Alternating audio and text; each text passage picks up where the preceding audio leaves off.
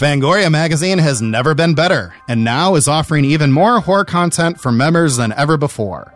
In addition to the four beautiful 100 page coffee table worthy issues a year, you'll also now get exclusive access to digital horror content, like long form pieces, deep dives, and daily thoughts from the biggest names in horror, access to the Fangoria Vault, and a constant curation of our editorial team's favorite links from across the internet. They take the time to aggregate the most important news and horror in one space so that you don't have to. Become a Fangoria Plus member today and get the best of both worlds. All the horror you crave on your shelves and on your screens. Go to fangoria.com and become a member today. Use promo code Queerwolf for 15% off right now.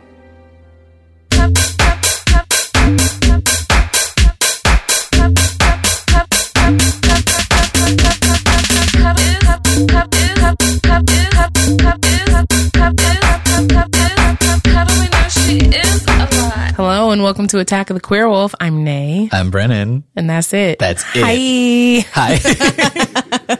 it's just us two today. I'm so, I've been so I've been like looking forward to this all week. Oh my god, that's so sweet. Yeah, I was thinking how we haven't had one together, but like Michael and I have. I, yeah, I've just been sitting over here like, hmm, I need some Nay time. so yeah, I was the one who pushed Michael down the stairs this week. Of course. Um, oh yeah, um, we are recording this while he is out making his movie. I have no idea when in the schedule this is going to air, so that is what's happening currently, just for the record. right. I hope all of us um, eventually are gone to make movies. I think it's that's the Queer Wolf curse. Yeah, Um, it's a, it's a blessing in disguise. definitely. That was I don't know. No I'm saying. disguise, really, Say something. huh? Say something smart, Nay. I have nothing. Sorry. Um, what have you been watching? Well, um, I had a couple things. It's going to be pretty fast because this week I've had things that I don't have a lot to say about. Okay, okay. Um, but I did. I watched um, Karyn Kusama's The Invitation. Oh, cool. Her movie from 2015. Um, I'd never seen it before. It just it missed me. Like I Mm-hmm. try really hard to keep up on indie horror, but especially the the theaters that indie horror plays at cost a lot of money Yeah. sometimes. Um, but yeah, I I did like it. I, I thought it was. Have you seen it? No. Okay. Even though I think she's so badass. Oh, So yeah. I definitely need to see it. Yeah, it's definitely it's like a slow burn dinner party thriller, and I found it a little predictable, or at least you know the beats of like where it's going, but it's still pretty thrilling to watch it like put it through its paces. Um, I will. Um, there, there's a lot of different ways to approach the movie and a lot of different like subtextual layers to it. But I really liked the one of it's a bunch of it's a bunch of old friends who haven't really seen each other in a while at a dinner party, and this really weird shit starts to happen, and it it kind of explores the way that people are kind of willing to accept really weird, scary stuff in the name of being polite and like maintaining the mm-hmm. tone of the room, and that that was really interesting, and that's definitely a I don't know B level subtext there because there's a lot of other stuff going on. But that's the one that I really kind of picked out of it. That I thought I was love really that. interesting. I love a like dinner party gone wrong. Oh, yeah. story plot. So yeah, definitely want to watch that. Um, I have some other stuff, but what what have you been watching? Uh, I watched Midsommar finally. Oh, yes. How did that treat you? Okay, so I mean, it is a beautiful, visually stunning movie. Um, I love shrooms, so I loved how uh, how trippy it was. Um, I I love the last hour. I wa- I rewatched the last hour again. It when it's two and a half hours, it felt like a lot of just like European nonsense in the because you're like, wow, this is just a lot of nonsense. Um, except of course, spoiler when the when the very let's just say Ari is very good at like head trauma.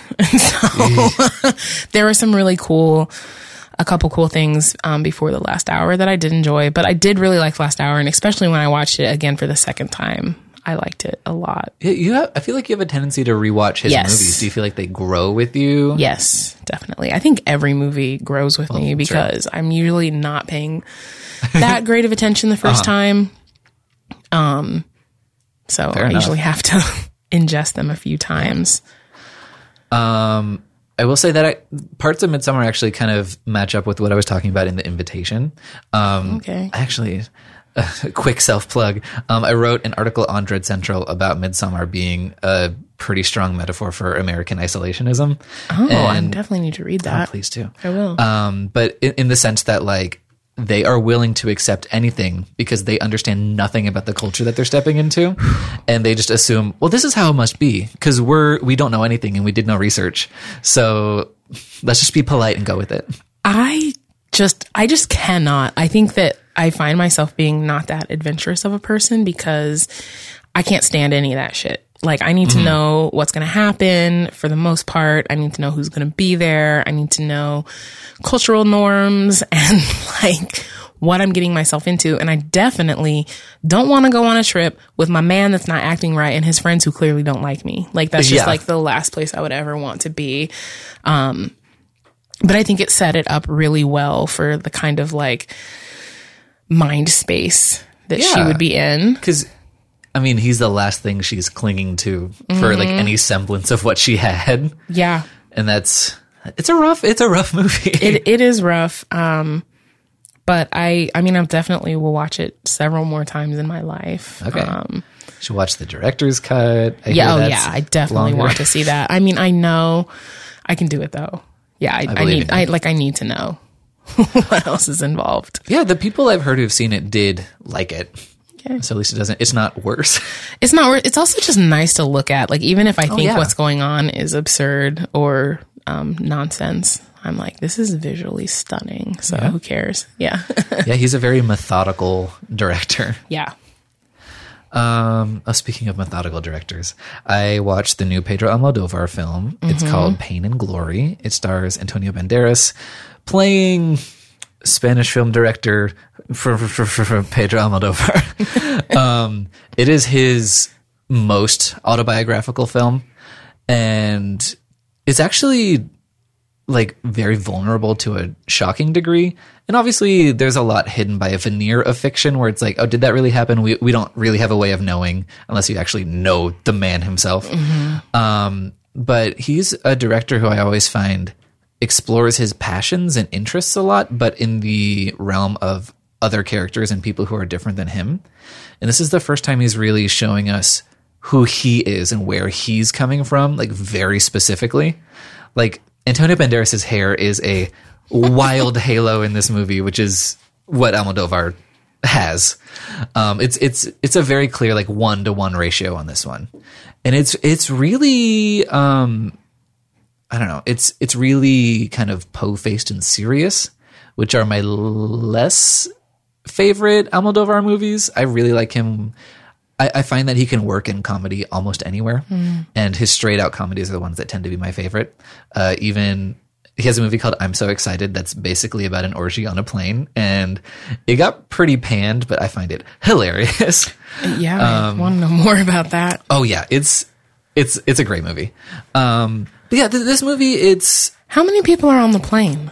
Like, is everyone on the plane involved in the orgy? Or almost everyone. wow, um, at least a dozen people. it's not a hugely populated plane, Okay. but they're for some plot reason they're circling over the airport kind of endlessly, and they're just kind of stuck. And you know they're all talking about their backstories, and just things Yeah. start to heat up, and it just kind of goes wild. oh my god, It's very funny. It is his lightest, fluffiest movie, and people are like, "Where's the art house?" And I'm like, "It's right here. just look." yeah. Um, but anyway, so yeah, Pain and Glory is definitely heavier. It's a lot about aging. It's a lot about pain. It's in the Pain and glory. Yeah. Um, uh, basically, Antonio Banderas is a film director who is old and he's kind of taking stock of his life and he has a lot of pains. He's on a lot of different medications. Um, Pedro Almodovar actually, um, it also, just like me, has a photosensitivity. He deals with migraines. And this is someone whose job is literally shaping light. Wow. Um, so the movie's kind of, it's more of an essay, like from him to his audience that explains how he's feeling as an aging filmmaker and why he felt compelled to make this movie. And it's definitely more heady and not like a, you know, super fun wild ride, but it's really interesting, especially the more you learn about him and where he grew up. there's a lot of really good flashback sequences of him as a child, and Penelope Cruz plays his mom, Cool. and it explores his um, upbringing in like a pretty remote Spanish village. Um, he's from La Mancha, I believe, but the movie isn't set anywhere specific. I can go down a lot of rabbit holes with this, but I'll just be. Uh, I've read so much about his work, and it, it just means a lot to me. And I, I feel like he, like the movie is probably like a seven out of ten for me in terms of like a motion picture experience. But it's really beautiful. There's this really interesting. Uh, it's basically it's a depiction of a one man show that's just a monologue, but it's stunningly gorgeous. And the way he uses color to break up the screen is it's, it's magnificent. Um, but I will. Uh, I'm trying to find one last thing to talk about because I could babble about him forever. um, but I think there's something really interesting in in his work as a whole about the idea of the village where he grew up because he he very frequently includes a character in his films who is a mother who's living in well, usually Madrid, the city wherever it's set, who wants to return to the village where she used to live before she dies. Um, and in his early, like kind of punk early 80s work, that character was kind of viewed as like kind of a tragic, ironic figure of like someone who kind of couldn't cut it and is trying to go back to a simpler life. Um, but starting around the movie Volver in 2006, um, he becomes very nostalgic and reminiscent about that time in his life and is kind of reevaluating what it means. And this movie is very much the thesis of where he's landed on what he feels about the villages where he grew up. And it, it, it's good. Just check it out. Well, I will. Um, I hear you watch some other things. yeah, I well, I wish Michael was here um, to talk about this with me because, but it's okay because I texted him about it. I started watching Schitt's Creek. Oh, really? Yes. Okay. And I have been screaming. It's Okay. so funny. Oh my god, it's so funny to How me. how far are we? uh, I just finished the first season. Okay. hmm There's the the cold open of the finale of season one has some of the best Moira physical acting. Oh my god. I yes, I have literally been screaming. Like I'm just like hollering at the show. Well, no plot spoilers for anyone who hasn't watched it yet. But yeah, th- that part where she's like ecstatic with joy and she kind of crumples to the ground and is reaching out towards him. Oh. Do you have a favorite character? Uh, I mean, I go. I think all of them have all of them at some point have been. I've been like, oh, that's actually my favorite. Oh, that's actually my favorite. But I, oops, these mics. Um, I think Catherine O'Hara might be my favorite. I mean, I don't know who could be more of my favorite than her. Oh yeah, she's exquisite. I like she's so absurd and fucking annoying that Yep. I like I'm obsessed. I'm obsessed. Just like also I mean, but everyone in the show is so stellar that like it really sometimes I'm just like, wow, actors are nuts. like Yeah. how did you get yourself to interpret that in that way and then perform it in that way? And it's just like brilliant. yeah, you can see the the work that they put into Oh, making these absolutely. people come to life. Absolutely. Yeah. and in making them not completely insufferable, even Yes. though the things they do are Yes. awful. They're awful, but yeah, exactly. Um, I can't wait to get updates as you progress Yes. further. I'm so glad I started it. I haven't watched a a new funny show in so Oh. long cuz you know, I just I either watch something scary or I watch The Office. uh-huh. And um obviously I've seen The Office who knows how many times through. So, it's been a while since I had a new like funny show. It's exciting. Oh, and that actually brings me to the last thing I was going to talk about, which is the new Office Rewatch podcast, Office Ladies. Oh, yes. I have not listened yet, but I Oh. will be listening. Oh, it's I I I was a little nervous about it. Yeah. Um. for- Okay. Uh, it's a new podcast from Earwolf. It's uh, Jenna Fischer and Angela Kinsey from The Office, and every week they're gonna watch a new episode of The Office and recap it and give like behind the scenes info. And I was kind of like, is this just gonna be like an advertisement for watching The Office on Netflix, where we're just kind of up our own asses about like The Office is great.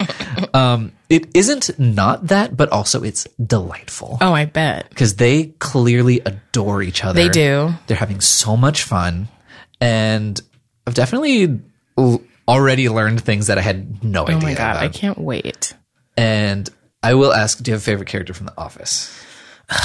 I mean, it's it's definitely changed throughout my life Oh, yeah, like the- because you know, like I used to like Jim, and obviously he's the worst, so now I hate him. Um, but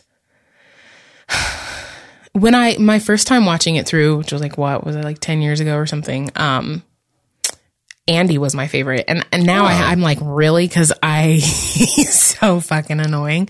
Um, but I think that Angela's character, I used to hate her the most, mm-hmm. but as I grew, as I grew in age and have like experienced what Angela experiences, where you get humbled, which is like uh-huh. basically like the greatest character arc I've ever seen in a sitcom is like that of Angela, where she goes from being this snobby bitch to like someone who experiences pain and is very humbled and like you end up being able to garner compassion for her, which is just wild. Um, so now like everything she says and does just cracks me up because I end up liking her in the end, you know? Because you know where she's going. and you know where she's going. Um, but I don't know. Like I feel really obsessed with Stanley. oh, yeah. Um, but yeah, there's no one I don't like. And I think if I think of any particular person, I'm like, oh no, no, yeah, that's that. That's my favorite. No, that's my favorite. Like obviously Meredith is my favorite. Oh no, obviously it's Creed. No, it's Michael. I don't know. I love them all. Okay. I will say on my most recent re- rewatch, which was a couple of years ago, but the character that really started just taking up residence in my heart was Phyllis. Oh, I love Phyllis. I just find her so earnest and sweet and ah, she's just like she has such little subtle funny mm-hmm. business around the edges of like every scene. Mm-hmm. And she is working her ass off mm-hmm. in a way that you wouldn't notice the first couple times you're watching it because it's so small and her character is Yeah. never really foregrounded. But yeah she's superb Yeah, I mean, definitely the older I get as I watch it, the more I realize how fat phobic the show is. of course. sitcom rewatch Right. And so I think in the beginning, I don't even think I was. I mean, I think I was still pretty fat phobic myself, probably. I was definitely still like dieting and trying to be a smaller person back then. So I think I probably, I didn't notice Phyllis because they don't really want you to in a certain way or something. I don't know. No, of course they want you to. I have no idea what I'm saying. But I think that over time I've been like, oh wow, actually you get treated in a really fucked up way. Um, and have seen how she kind of like goes against the grain in that way because you don't ever, you actually don't ever see Phyllis or Stanley or Kevin like dieting or like trying to, you know, really change themselves to get like Michael off their back. Um, yeah. Anyway, I could talk about The Office forever, so let me let me stop right now. no worries But um yeah. I heard you watched Texas Chainsaw 2. Did that Oh yeah, happen? I did watch that too. Was that your first time? No, Okay, no. no. But how, how was it this time? Oh my god, it's um, it's amazing. I think I've I've been realizing because I have this reoccurring nightmare that happens. I used to just think it was like based on Fraggle Rock. But now I actually think that it had some Texas Nightmare, Texas Chainsaw Massacre 2 in it, just like that underground cavern. With all the Christmas lights. Mm-hmm. That's a glorious set. Oh my God. I would live there. Yes. And after this, remind me to tell you a story about an actor Okay. in that movie who was really acting up during a screening a few weeks ago. Okay. Gotta tell you about that. Oh, I'm excited. Yeah. Um, but yeah, I watched that. I watched Carrie again, Mm-hmm. of course, because I miss Nancy Allen. and I'm like, how I just want to, you know, just see her, see her again. So it was, uh, Carrie's also like one of my comfort movies. And I was just like, oh, I want just like good old classic Yeah. comfort, comforting, terrifying story. Yeah, to balance out the the Texas Chainsaws, the Midsommars of it all. yes, exactly. So all right. Is that? Do we have anything else, or are we? I mean, I think I watched forward. more things, but you know, whatever. Sure. Oh yeah. No. Look, I. We all watch more things than we talk Oh, yeah, about no, on the no, show. for sure. Definitely filter out the cool ones. um, but yeah, uh, I'm so excited to talk about this. You are excited. You picked this. Yes. Yeah. Um, because we weren't having a hard time picking a movie, but just nothing was coming. You know, nothing was Mm-hmm. coming to mind. But I ended up watching an Instagram video of MJ Rodriguez performing "Suddenly Seymour" at the Pasadena Playhouse, Amazing. and I had the sudden overwhelming itch to rewatch the uh, original Little Shop of Horrors, or I guess the '86 movie Little Shop of Horrors. Um, and I texted Nate and I was like, "How does this sound?" And you're like, "Hell yeah!" Yeah, like let's do it. Um, so here's the trailer for the aforementioned movie. Little Shop of Horrors. A story about a boy. I've given you rain. Looks like you're not happy. God, kisses. A girl. Mr. Mushnik. A florist. I'm telling you, Audrey, he's not a good, clean kind of boy. Miss Seymour. And a plant. Me all night long. How am I supposed to keep on feeding you? Oh, that's it. Oh my God. That's the part that I edited together. um, but yes, so Little Shop of Horrors. There's a uh, upon rewatch, I was like, oh, there's so much more to unpack than I even imagined. um, it is both a perfect movie and also a movie where certain scenes I'm like, oh, mm, okay. Um, but let's do shady summaries first. Okay.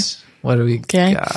Um, I mean, I had a few while Okay. watching, and I think ultimately it's just like another tale where um white people manage to overcome poverty. Yeah. Yeah. Yeah. Um Oh man.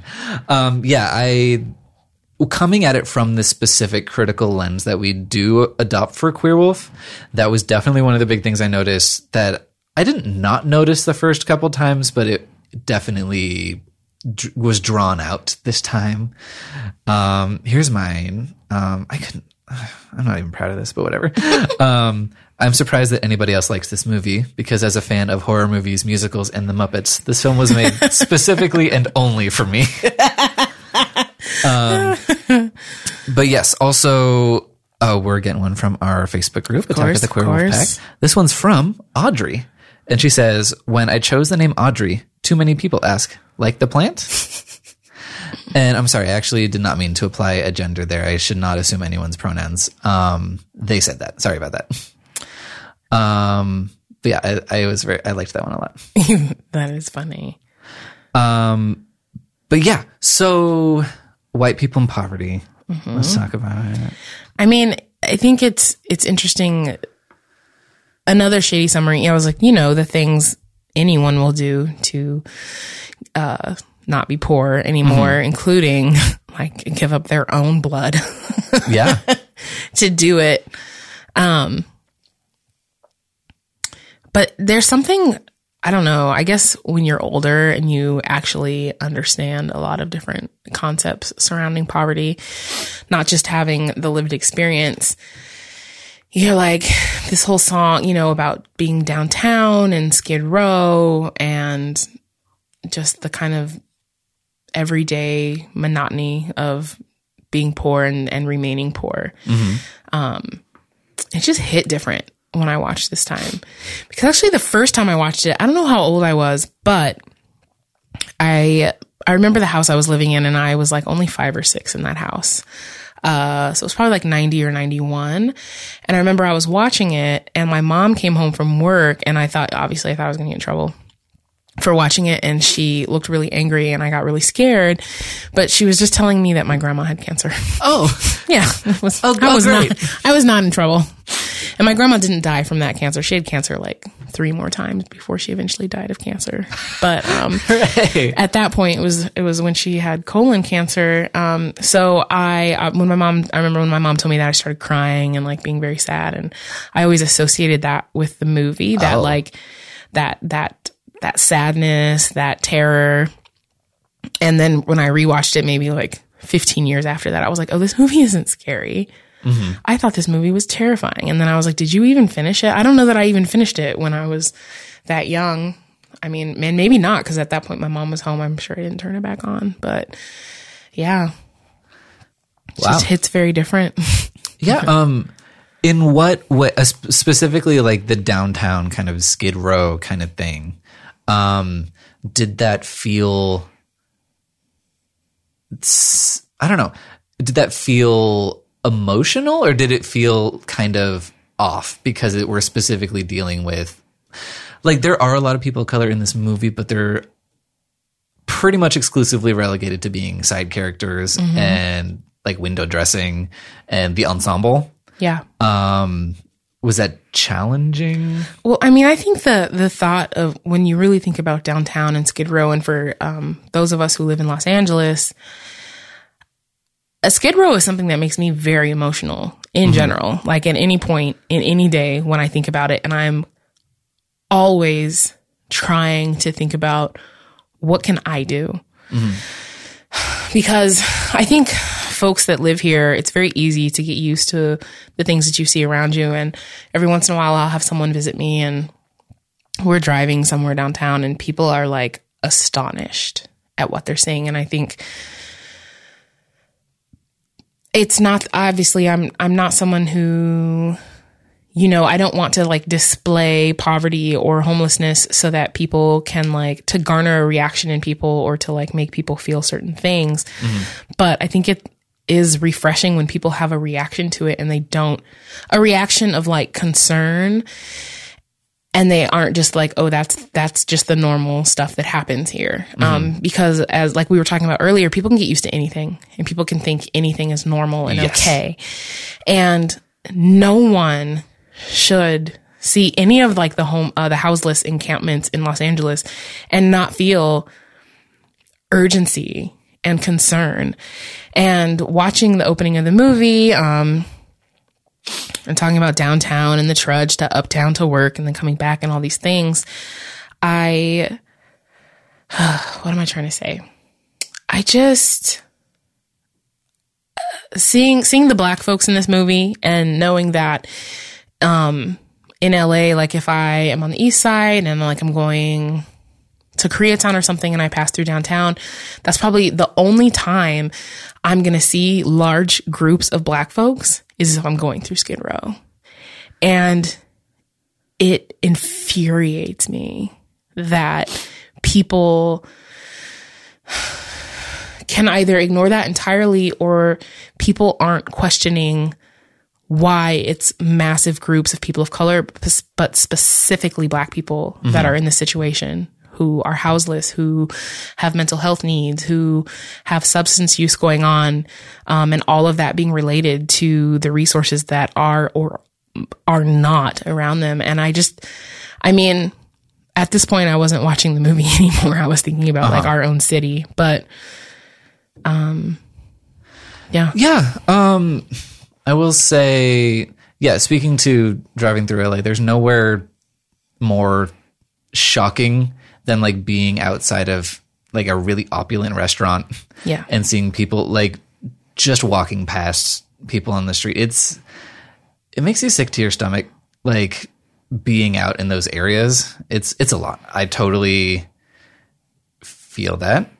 I will say something about Little Shop. Obviously, it's it's weird that all the leads are white, but the movie also is. And this is not a full heart, full throated defense of the movie, but I also want to just mention that like the characters are pretty specifically Jewish, and that has a different cadence um, with like you know, the history of Jewish people in America has not always been the prettiest history as well. But yeah, definitely it, it's still not perfect. It's far from it, especially in the depictions of that.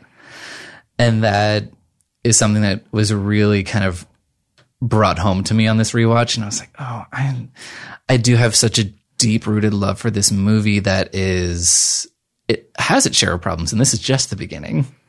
But the movie is, I don't know, it's one of those things where any narrative piece of art from that day, from any day, from all the time, there's going to be good stuff and there's going to be bad mm-hmm. stuff, and bad stuff's pretty hard in this one. So it's it's it's it's, it's a juggling act. It's it's mm-hmm. challenging. Did you enjoy watching the movie? Yes. Yeah, okay. I mean, because I can remember enjoying. I loved musicals as a young person. I mm-hmm. can't say it's something that I'm particularly attracted attracted to now, but every musical that I loved as a young person, I still love. Um, it's funny when I was watching it this time. You know this song that Steve Martin sings about Dentist? being a dentist. Yeah. Oh my god, the the original like the initial uh part of that song, it reminds me so much. And I'm so glad that I'm here with you because you're going to know what I'm talking about. Okay. Reminds me of that song from Crazy Ex-Girlfriend. Um, where Rebecca's like, you ruined everything. You, stupid stupid, bitch. That's such a perfect song. Oh, but it sounds so similar to that song. I was cracking up. Oh, it kind of does. It like does. the oh, Yeah, you have to re-listen. You'll hear it. oh my god. So god. I was yeah. obsessed with that, Oh, but yeah. also obsessed with Steve Martin. in This is.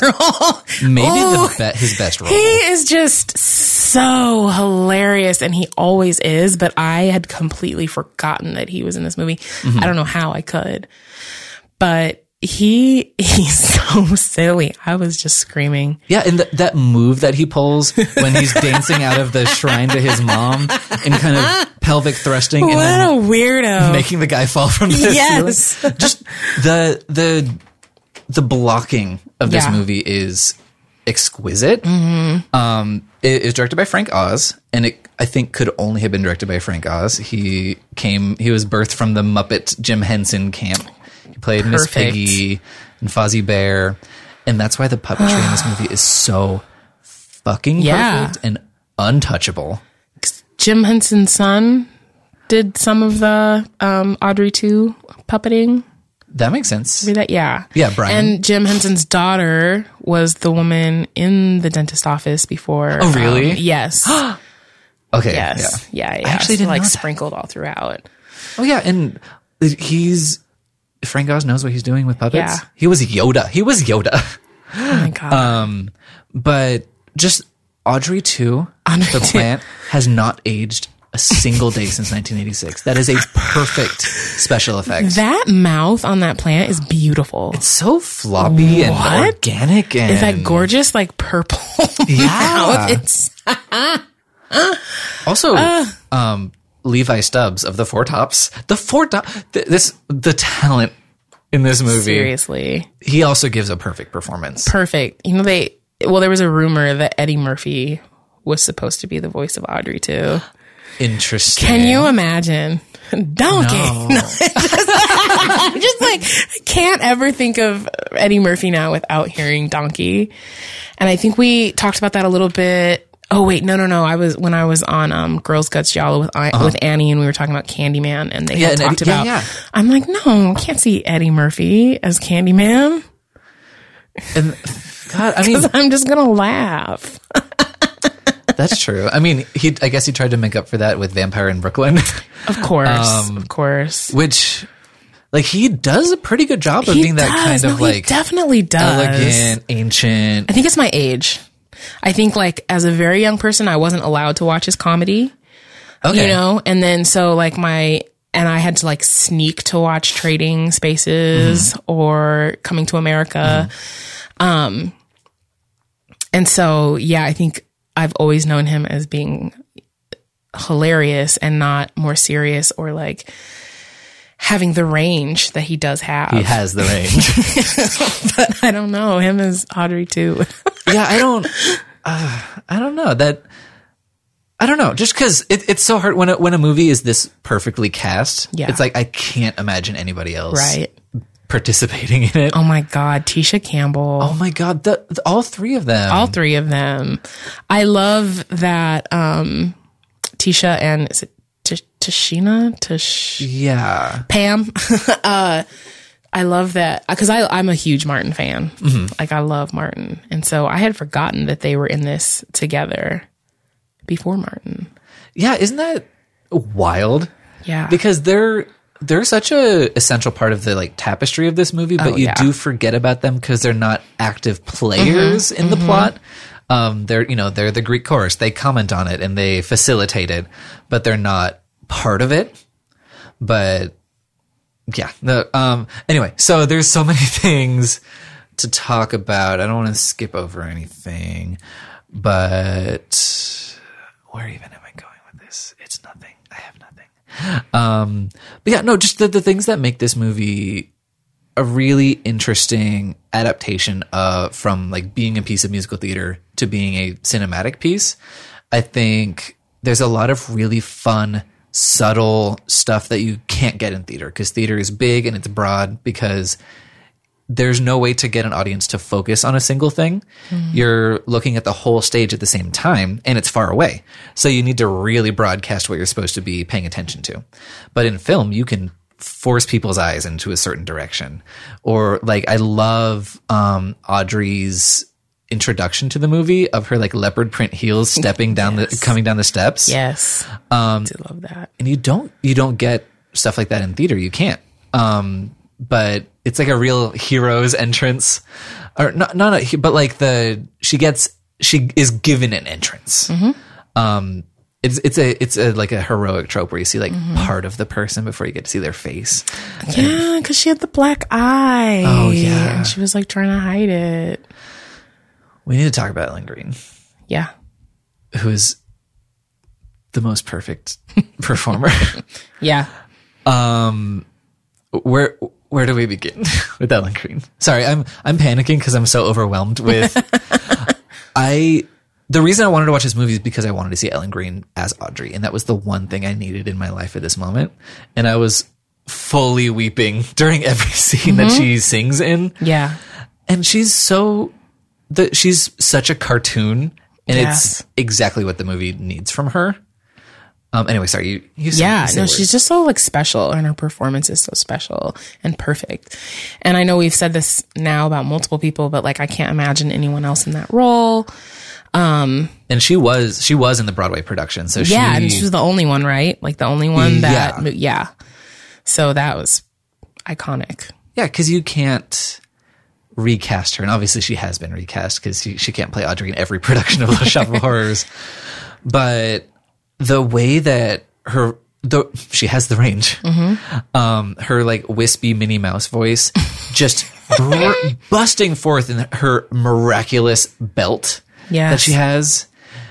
It is it it's spine tingling.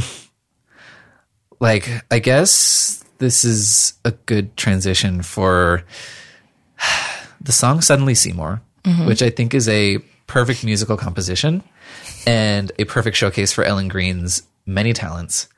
Re-listening to it this time, I was like, "Oh, there's a lot of very problematic gender stuff in here." I don't think so. I don't think I listened that closely to it. Um, well, just in, at least it, it wouldn't have meant the same thing now then as it did does now. But the idea of like, you know, Seymour's a nice guy. He doesn't need her to wear makeup for him. He's like, "You're beautiful without your makeup." and the song literally begins like, "Wash off your mascara, wipe that lipstick away." And it's like, if she wants to wear it, she can. That part. Right. Yeah, and then the whole refrain in the chorus of like he has purified her. That word hit me wrong this time. Yeah, that's gross. Where it's like he's done nothing for her. Yeah. Um, I guess he kind of almost murdered her boyfriend, but like right. Um, she has always been who she is, and who she is is incredible. And Seymour hasn't done anything to release this. Yeah. And the song is about him doing that. And It's true. that it makes me itchy. Yeah, you know, I was thinking about how, like, obviously her first boyfriend is not the kind of partner any of us are looking for. Um, and you know, she talks a lot about how she doesn't deserve someone nice and she doesn't deserve someone like Seymour.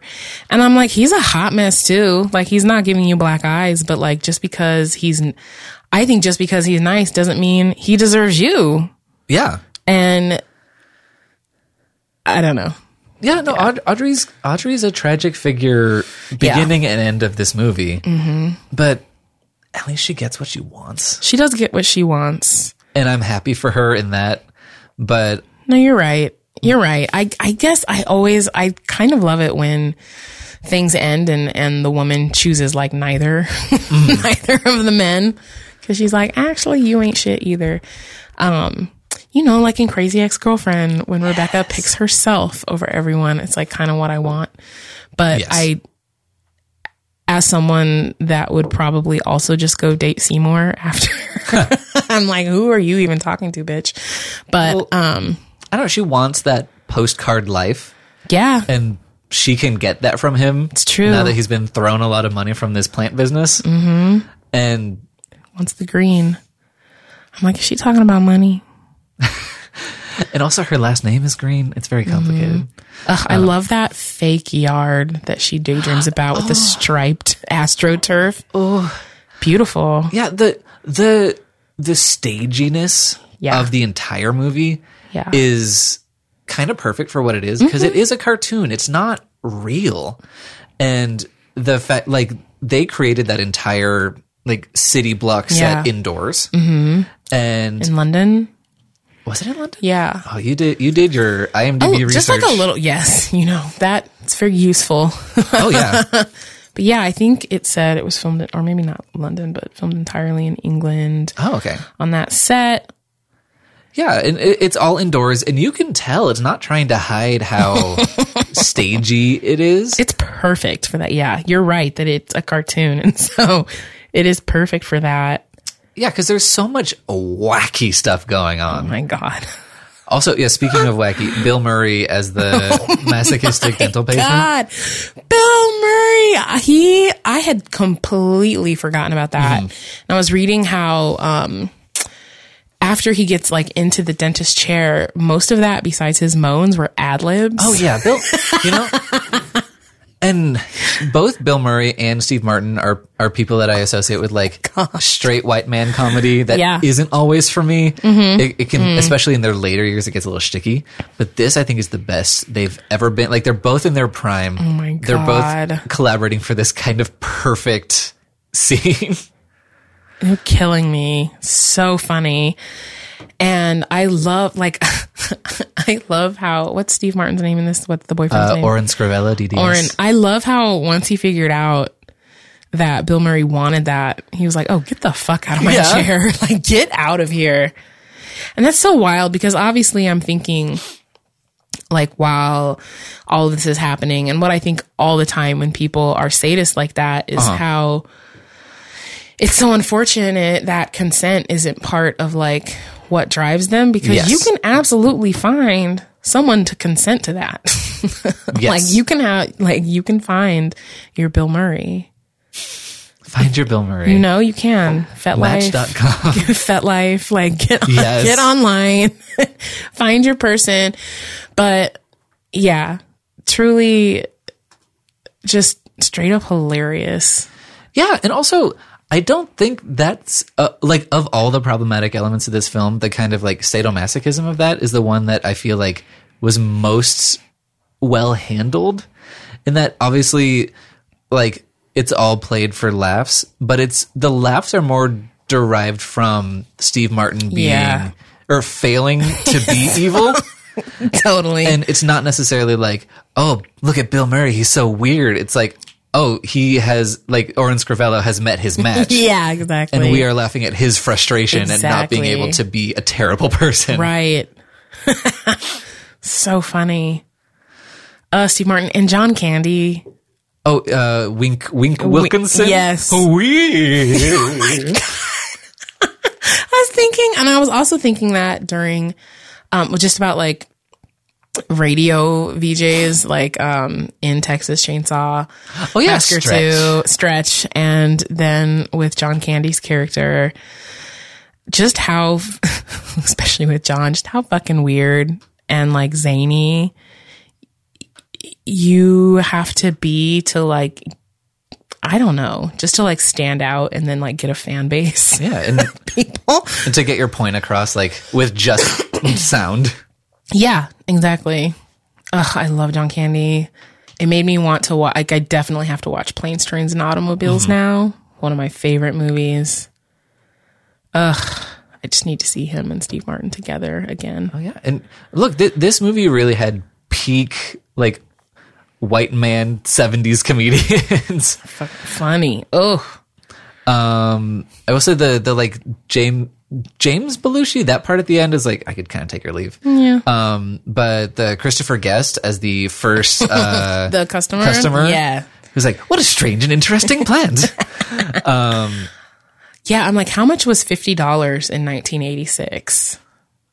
and I think I think Little Shop is set before then too, so it's like so- kind of 50s. Oh, I'm sure. Yeah, uh, that makes sense. Of course, it's set before then. So a hundred dollars Yeah. worth of roses. I'm like, they don't even have that many roses in here.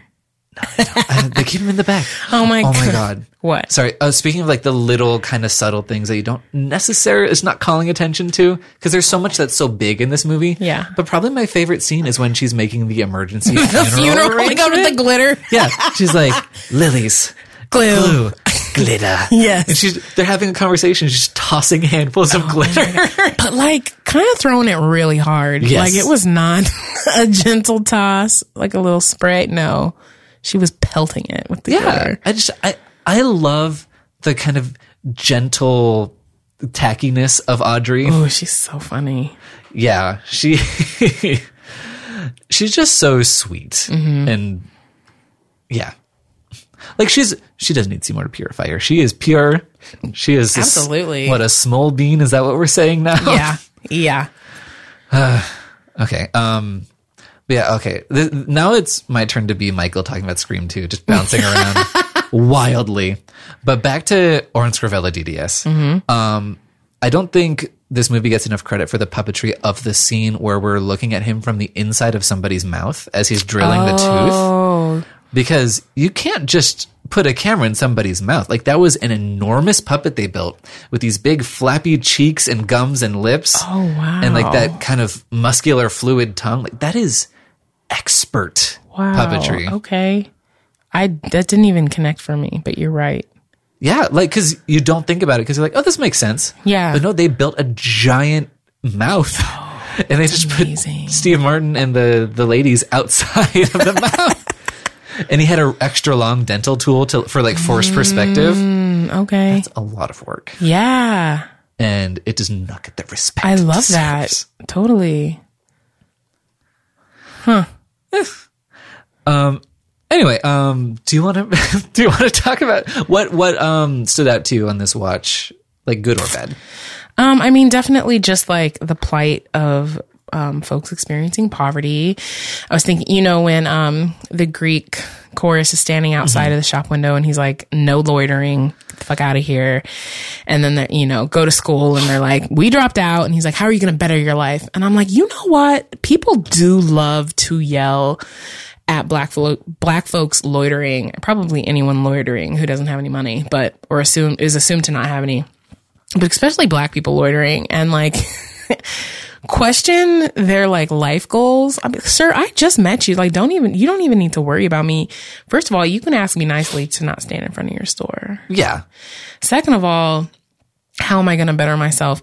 Look around our neighborhood. Do you think that there are not people who have finished school who are in the exact same position that we are right now? Yeah. yeah no that's very true Yeah. Um and yeah i don't i don't love well anything about the way that people of color are kind of treated by the movie. I appreciate that there are any.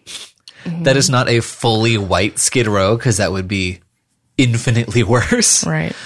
but making you know obviously the disparity between the like roles with actual dialogue is still you know it's more apparent because of that. Anyway um But you know, I was also thinking about, um, like obviously Seymour and Audrey, like they, you know, they make it, quote unquote, they make it. Mm-hmm. They, you know, achieve their or are on the way to achieve their dreams. But I was thinking about how the shop owner, Mr. Mushnik. Mr. Mushnik, he he's ready to quit. Like he's Yeah. done. He's like, this is it. We don't have any customers. We're done. And it's Audrey first, and then Seymour who are like, here are some ideas. Mm-hmm. Here are some marketing ideas. Here are some business ideas. Like he literally needs the people who. I mean, I'm assuming he makes more money than them Yeah. because he's their boss. And just how many times those of us in jobs in the entry level positions or even higher than that, but like we're not in, on the executive management team, how we are providing these sustaining ideas mm-hmm. to the people who make a lot more money than we do. And it's like saved the day. Which is what happens in this movie. They're like, Yeah. no, here are some ideas. And I'm like, it's just so typical. Yeah, and most of the time those bosses aren't devoured by a carnivorous plant. Unfortunately, yeah. Yeah. I love how, you know, when Seymour figures out that fucking plant with those, the, ugh, the lips, I can't. When he figures out like what this plant wants. Uh-huh. And I'm like, you know, poor people really will give away their own blood to try and save something themselves, their Yeah. job, Like literally. literally blood, sweat and tears. But in this movie, the blood right in. Yeah. And also that little pinprick of blood is Mm-hmm. such a great gross effect. Like the small bits of gore are the ones that really kind of Mm-hmm. I don't know, shiver me timbers. um but yeah, when he's dripping it into Audrey 2's mouth, I'm like, Yeah. this is disgusting. It is disgusting. And not when he's, you know, axe murdering Steve Martin and throwing legs into the mouth. That's that's wacky. Yeah, totally. No, it is. I love when Audrey too is eating Mr. Mushnik and like the first bite, like his legs are just Yeah. like dangling out. And then, but it's funny because like the mouth keeps clamping down and it's like this person is not being chewed, but then he just gets like swallowed whole. Yeah. I love. Oh yeah. I love because then, you know, like when the plant tried to eat Audrey too, and she's like got her legs hanging out. I'm like, oh, she's still good. Like they're good till they get swallowed, really. Yeah. The teeth are uh, aesthetic only. Right. They're There's, like, decorative. four of them or something. Yeah. They're all spread out. Oh my god, the the little the little flowers that sing during Mean Green Mother from Outer. Space. Like la. Yeah. Those are adorable. oh, um, this is a good transition. Have you seen the like alternate ending for Little Shop? Mm-mm. Okay, I'll briefly explain it to Okay. you. Okay. Um, this is the ending of well, the original 1960 Roger Corman movie and the musical, but it uh, it does end with Audrey being eaten and then Seymour being eaten. And then there's a musical number called "Don't Feed the Plants" about Audrey two basically like taking over the world. And there's a pretty cool effect shot of like Audrey in a city, like destroying buildings and That's bridges amazing. and stuff. So it's really cool, but it's also it's a very grim ending, mm-hmm. and it tested really poorly with the focus groups. And Frank Oz made the decision to change the original ending because the tone of the of that works better in theater when you know the actors come out right afterward for a curtain call mm-hmm. and you know they're fine and you can play into the camp of it and you're kind of aware of it but in a movie they're gone and it, it's more grim um That makes sense. I was reading that also the original um, dental office was like a lot bloodier and messier, but it didn't test well oh with audiences, so they had to like reshoot and clean it up a bit. interesting Yeah. like when he dies or like the Yeah. Um let's see where I was reading it. Oh, sorry. oh that's okay um what else should i play some interstitial music i Oh, brought some little yes. shop okay um i was like i definitely just downloaded the whole little shop album onto my phone in case we needed to talk about anything Mm-hmm. um let's hear some of that ellen greene belt and the newly newly christened slightly problematic suddenly seymour Bad times are No, Seymour, shut up god, this is the part where she really breaks out.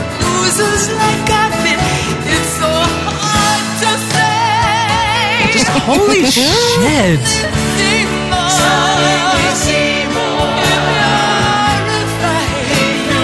And just that voice coming out of nowhere because she's been talking that high breathy Right. the whole time. Fuck it up, girl. Yes. Oh, she deserves to be in so much more than she's been in. I mean, she's like a theater actress, so I'm sure she works a lot that I haven't been able to see. Mm-hmm. Um, but the only other thing I've seen her in is Pushing Daisies. Shout out to Bryan Fuller. Yeah. You know what's up. and she does get to sing a little bit in that show. Have you watched Pushing Daisies? Mm-hmm. Okay. The the part where she um, does the new rendition of that hymn, Morning Has Broken, uh, it's glorious. Yeah, it's stunning. Yeah, I just, I just always want to cry when Ellen Greene is singing. Like her and Alice Ripley from Next to Normal are two of my favorite like musical theater actresses, like who can just Belters, huh? yeah, just rip their vocal cords out and just whip you with them. Hell yeah. Okay, what do we Uh, here it says, it says the dentist's office originally was more grungy and blood splattered, but those details did not go over well with the test audiences. The set was cleaned up and the screen and the scenes reshot for the final film. Oh, you know what? I mean, I assume that means like the whole time it was kind of like that. And that Yeah. makes sense that it would be a little off putting because it's funny because he looks exactly like your dentist. Yeah, I think people needed to like. I think that they needed that to like aid in showing how truly evil he was. Because if you walk into a grungy dentist office with like blood splatters, Yeah, you're you're- like, well, obviously this Yeah. guy sucks. But when you walk into the pristine, white, clean office, and then you find out who he really is, it's more startling. Yeah. And the, just the kind of banality of it all. Yeah. Um, yeah, that's a good decision. And look, I like the ending because I just love Audrey so much. I want her to get it. Um, w- would you? What would you have thought? Do you think if we got the ending that was originally intended of them just both being devoured? I, I mean, I would. Oh, I'm, I'm, I would have been fine with Seymour Yeah, being devoured.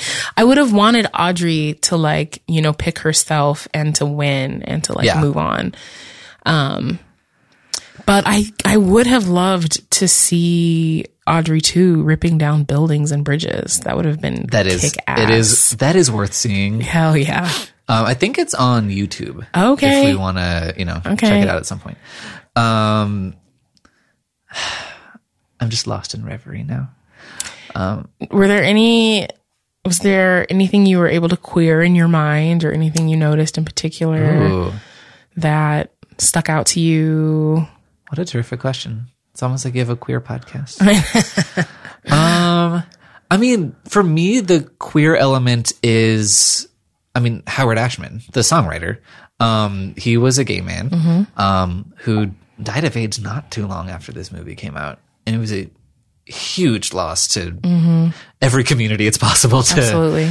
to be in. Um, but yeah, I mean, obviously he did, him and Alan Menken did Sleeping Beauty and Little Mermaid and just a bunch of really wonderful musical pieces.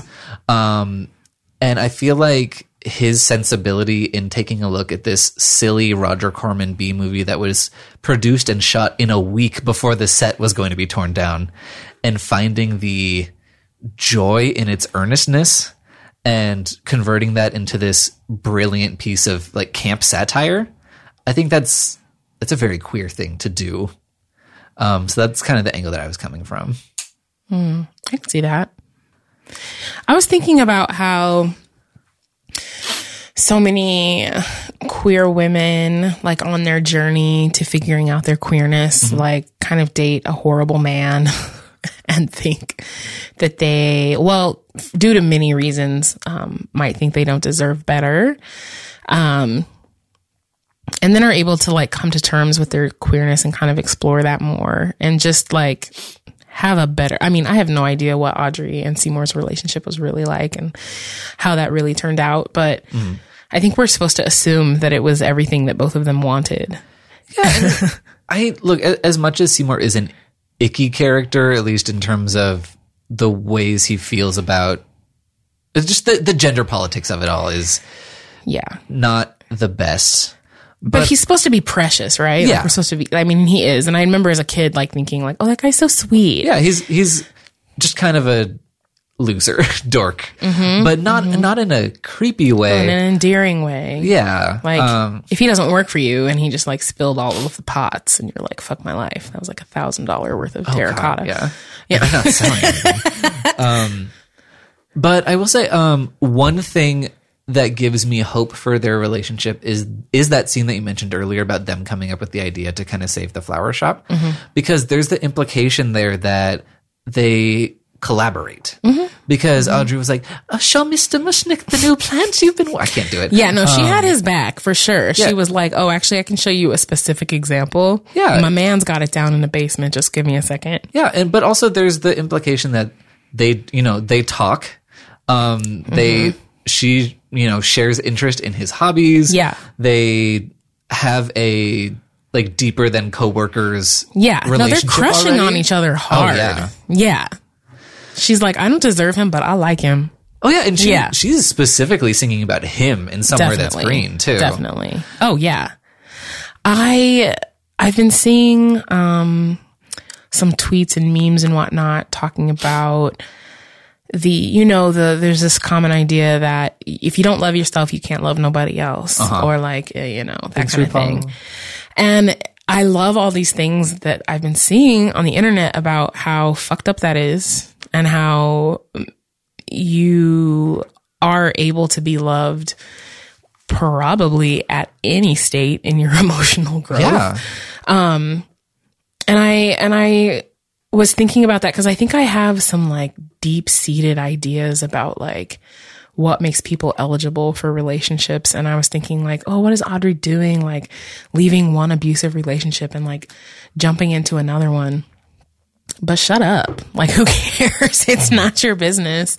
Um, yeah, I've just been thinking a lot about what the internet has been bringing up lately about who does and who doesn't deserve love. Yeah, and because the thing is, with very few exceptions, everyone deserves love. Yeah. Like no one is. I mean, because saying that someone doesn't de- deserve love exempts them from humanity, Mm-hmm. and that's a really sickening and sad thing to do to someone. Mm-hmm. Um, obviously, there are people who are beyond repair. You know, people like you know Hitler or whatever. like people who are. It's like let's let's really not do any uh, legwork Mm. trying to defend. Right. these human beings. But for the most part, you know, humans as, you know, flawed and broken and cruel and problematic as we can be, like, does, you know, Yeah. I mean, it's a very privileged thing to say and to like espouse because I think, especially for queer folks, most of us have some kind of like interesting relationship with our family. And and some of us are are lucky or or like more privileged than others um and maybe we have our families in our lives to a certain degree but a lot of us our families don't even know us at this point. Yeah. like they don't know who we are. They don't know what we're interested in. They don't know what we do from day to day or who we date or don't date. And it takes time and resources like therapy or having loved ones around you to to work through those things. And um, it's fucked up to tell people that they don't deserve access to other people because Yeah. they haven't been able to, you know, jump over certain hurdles in their own life. yeah, because sometimes you need help. Yeah. because that denies i mean that kind of dovetails with the idea of you know the idea that we're trying to destigmatize therapy and mm-hmm. destigmatize asking for help. Yeah. like those two things are mutually exclusive in their philosophies. And obviously if you need help you need to be able to get it. It's not like not everyone can fix themselves or has to. Like you need to ask for help sometimes. And there's nothing wrong with that Also, most people are kind of fucked up, and lots Yeah. of those people are in relationships. Like, Yeah, exactly. you know, it's usually people that have the privilege of because I being having the kind of love you want in your life, whether it's like romantic and sexual or just romantic, whatever the case may be, like mm-hmm. it is a privilege, or it feels privileged and special when you're able to have it. And it's usually people that have it that are telling people that don't that they don't deserve it. Yeah, and that that's that's a, a travesty. Yeah. Um. oh god, I, I my brain What? Fell out my butt again. Okay, Um, wow. Where did it go? Um, okay, no, there was one more thing I wanted to say about that. Just like can't let that go. Hold on. Okay, go for it. Why is that so funny? I'm just so funny. I'm just really. Oh Lord. Don't even worry about it. I remembered what I was going to say Okay. though. It came back. um, okay. Um, basically, you know, it's a sad fact of the world that we live in. Um, being a queer person kind of means that you have been through a trauma in your life. It's kind of a, obviously not for everyone, but it's kind of a requisite of the coming out process is that either you have lived with fear or shame or guilt or something really horrible Yeah. that has impacted your life in long lasting ways. And we all need help from from ourselves and from each other to get through that Yeah. and you know that that idea of not deserving love is if you can't love yourself is antithetical to the queer community because we all have so much um, baggage that the world has given us that we need to work through that we should not put any obstacles into us achieving love Also, most people don't like themselves if they're being honest. Yeah. Like you have either been incredibly lucky and, you know, pat on the back to you. Uh, if you have been able to live your life and not had people in your life or the entire world telling you that you're wrong for being who you are, like congratulations. But most people, if you are able to be like, oh, I like who I am, which for the most part, I'm able to say that about myself, but Uh-huh. it, it not only took a lot of initial work, it takes a lot of maintenance. it does And it's at a, any moment, yeah, it's a day to day, sometimes an hour to hour, minute to minute thing. And at any point in time, something could happen that flips your shit upside down Yes. and you don't feel that way for whatever reason. Yeah. And I would hate to think like what I'm like, okay, so I loved myself and I got into a relationship, but then like something fucked, I got fired from my job or something and now I don't like myself. And it's like, oh, I don't deserve to be in a relationship or to like receive the support of a partner because of that. No, of course not. Yeah, and the idea that it's like a one to one thing. Yeah. And and as if someone can accomplish loving themselves and that's going to be the way it is forever. Yeah. Like it, it's just not misguided. Case. Unfortunately, and it's like, you know what? If that's not your story, c- good for you. Yeah. Like I'm so, I'm genuinely not being a bitch and so happy for you. yeah, but also I feel like the people who have that are lying. well, I'm definitely being a bitch and yes, they're lying. Yeah. like, yeah, I don't know. I mean, I, you know, I think sometimes this comes up when we talk about, um, uh, representation in film or in anything, whether it's queer folks, people of color, queer people of color. And it's like, well, let's, let's show a story of like a gay person whose parents did accept them. Let's hmm. show a story of a trans person who doesn't e- experience like X, Y, or Z. And it's like, of course there are those stories out there and we want to tell the stories and we want to offer people hope and we want to like show them experiences that are maybe outside of what they've dreamt up for themselves. Yeah. Um, And so if you are a person, you know, I talked to someone the other day who said that they're they're a fat person. They said they'd like never been on a diet. They'd never like disliked their body. And I'm like, that's incredible. yeah. I think that that's is- so that's so cool. I don't know anyone that's never been on a diet or disliked their body, whether they're fat or not. like I feel like everyone in this world has been taught that they're not good enough. And I haven't personally met anyone who hasn't like had to deal with those kinds of insecurities. But like if that's your story, that's so cool. I'm, you know, that's great. Um, so, but that's not who we're talking to right now. Yeah. we're talking to people who that's not their story, which I believe is most people. Yeah, it, it couldn't not be, right? You know, I mean, something might happen and I might learn and find out that I'm wrong, and that would be great. I would love to be wrong about that. No, I just, I just feel like the more of an adult I become in the sense of like age and responsibility, the more I'm like, oh, nobody knows what the fuck they're doing, Oh, do they? absolutely. Like, yeah, I- Yeah, I, feel like the truth. we're all just helpless babies Just winging it. floundering around. Yeah. We're winging it. No one has it all figured out. That's, that's the secret. Mm-hmm. And the moment you do think that, life will probably hand your ass to you a little bit Probably. and you'll learn. Hopefully. Maybe. I don't know. I don't want that to happen to people. No, like, getting your ass handed to you is awful, but Yeah. um, most of us can't avoid it. so yeah. make the best from it. Anyway, Little Shop. Little shop. Um, do we have a favorite song? Hmm. Oh, that was good. No. We could lay down a beat Um, under that. right. I don't think so. Like, I can't. I haven't, obviously, no. Like, no. There Okay. hasn't been a song that I'm like, that's my favorite song in the film. Hmm. For me, I'm I'm working through my very complicated relationship with Suddenly Seymour yeah. right now, It's understandable. which it didn't. I was not expecting going into this screening that that would be the case, but yeah, like looking at it again, I was like, oh, okay, well, gonna have to do some put, thinking. yeah, put some put some thoughts in the old brain box. Um, but other than that, oh, also Da-Doo and the like Chinese outfits that they're wearing. I was like, oh yeah, this is happening in this movie. Um, You know, I was I was thinking about that. I'm like, what? When does the appropriation start?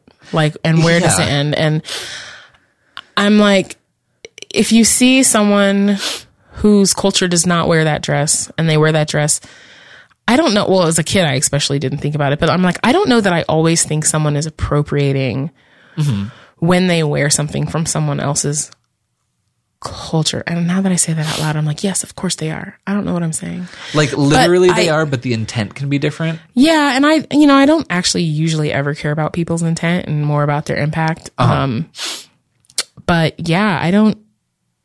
I have no idea. I guess if you ever feel like saying, doing, wearing something that you know is not yours, just you can just check in with people. Yeah.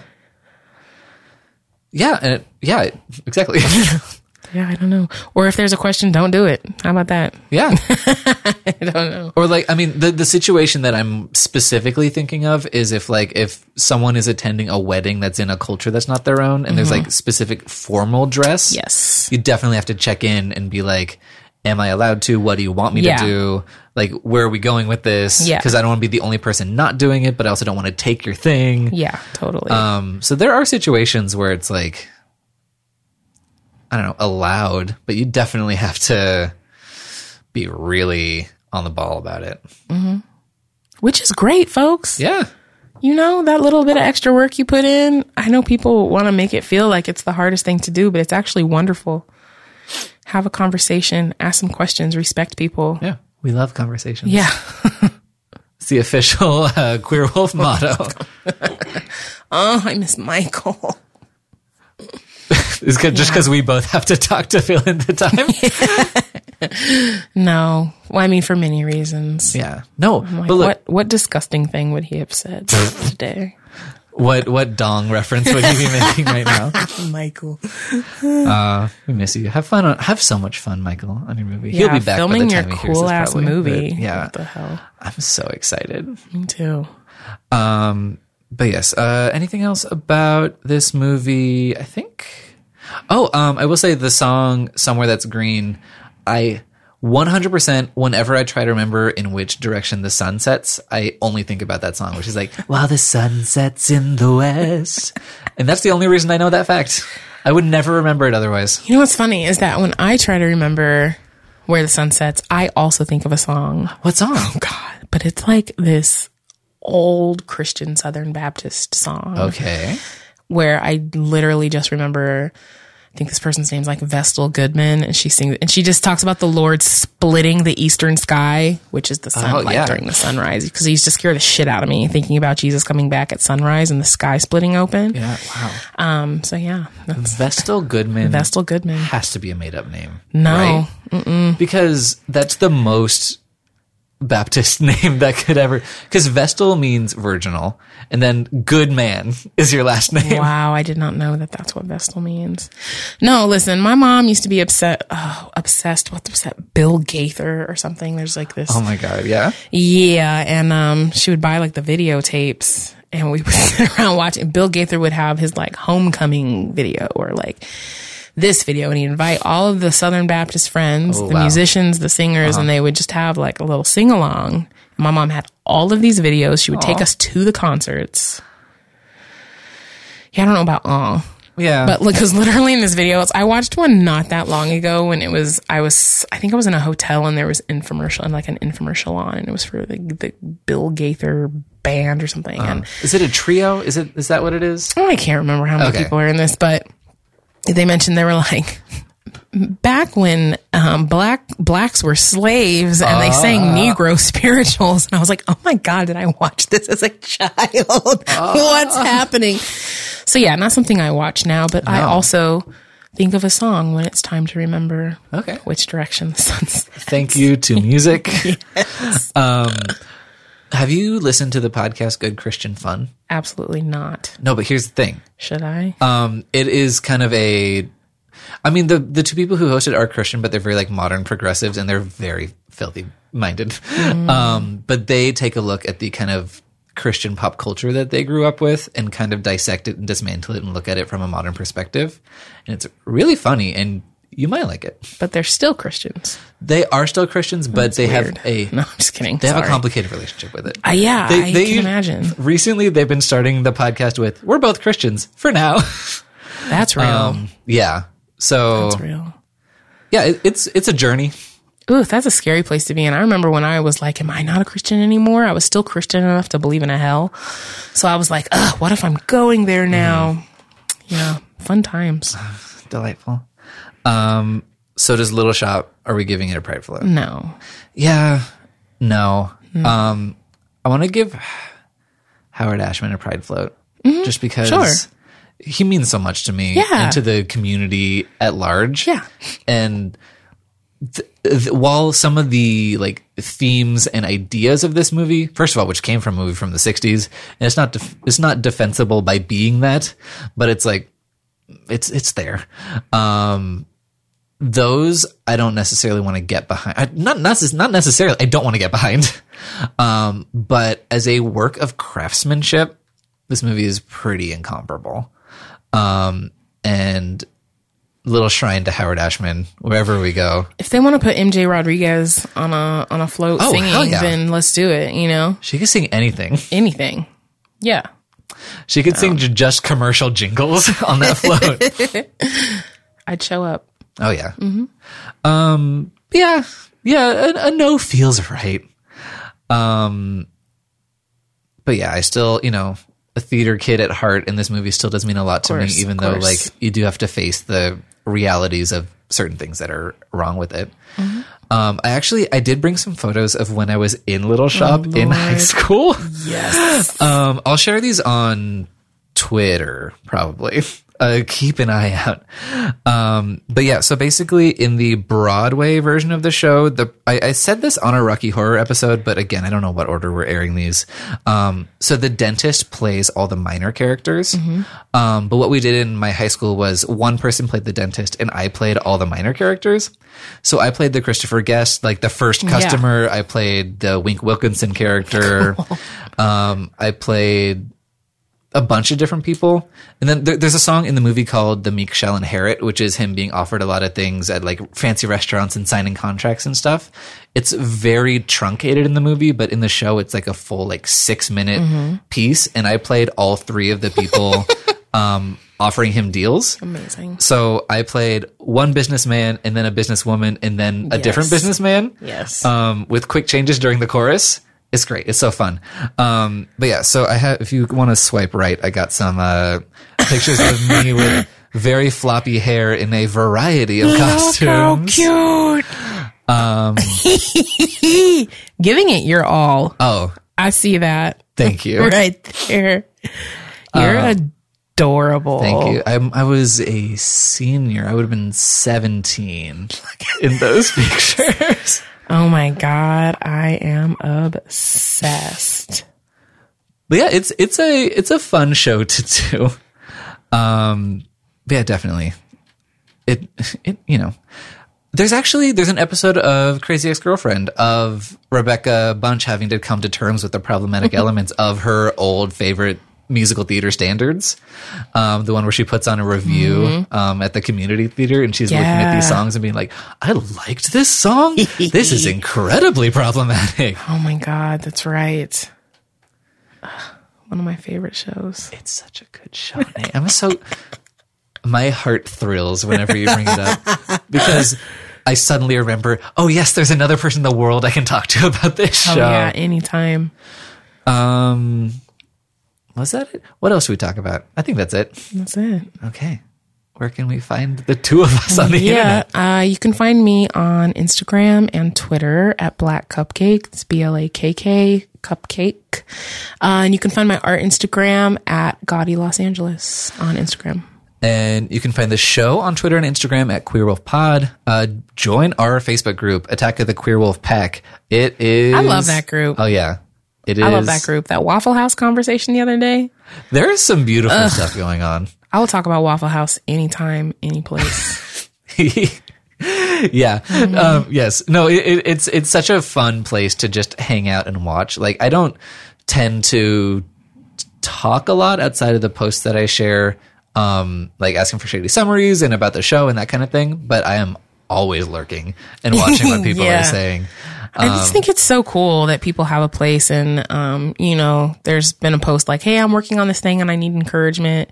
Yeah. And then they get encouragement. And I'm like, hell yeah. I'm glad that this space exists. Yeah, that sure. we, yeah, we could facilitate this in any you know strange, twisted way possible. Mm-hmm. Um, yeah, there's a lot of cool people, and look, I'm not asking you to like rejoin Facebook fully, Right. um, Right. but if you want to just you know look at those group notifications, they're pretty fun. Yeah, because we really do love interacting with y'all, or like I do. I get Oh, yeah. so excited um, on Thursdays to see people start reacting to the show that just came out. Um, and when y'all tweet us and message us and post us in your Instagram stories, like all of that means a lot to us. Yeah. And when, uh, especially when y'all compliment something, um, on a platform that Michael doesn't have, I send him screenshots. Oh yeah, me too.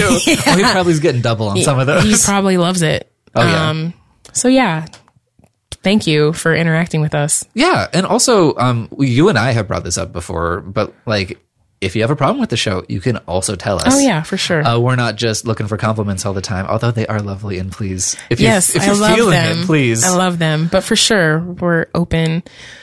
You know, we know that like uh, a lot of folks that listen to this show don't have um, the amount of community in their life that they would like, and so I take it very seriously that we are able to provide that for you in Yeah. some small way. Um, and so I definitely don't ever want to be a space that discourages you or offends you, etc. So yeah, absolutely. you know, and, and especially like on on Twitter or whatever, like we might not always have time to like fully i mean for for people who have a problem or have an actual like serious thing to discuss we always have time for you. Yeah. but sometimes you know like if we get a like and not like a full conversation out of a tweet like you know we have jobs and whatever um so that happens. But also remember we're we're absolutely not famous people.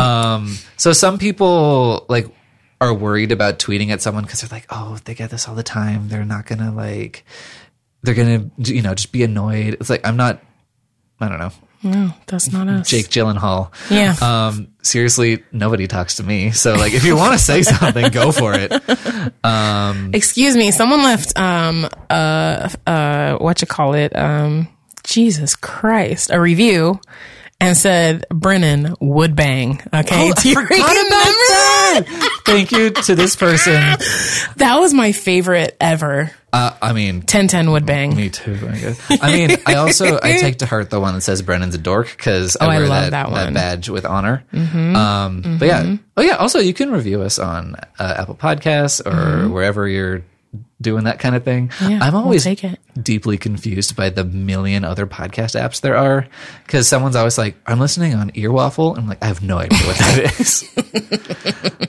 Um, but anyway, yeah, you can find me on Twitter at It's Raining Brens, on Instagram at The Burning Clem. Yeah, Bye. that's it. Yeah. Bye, folks. Attack of the Queer Wolf is a member of the Fangoria Podcast Network. Hosted and produced by Brennan Klein, Michael Kennedy, and Renee Beaver. Sound recording, mixing, and editing by Ernie Hurtado. Recorded at Rebel Talk Network in Los Angeles. Music by Von Kiss. Logo art and design by John Holland. For Fangoria, Dallas Sonnier, Phil Nobile Jr., Jessica Safavimehr, Brandon Weinerty, Natasha Pasetta, and Rob Galluzzo.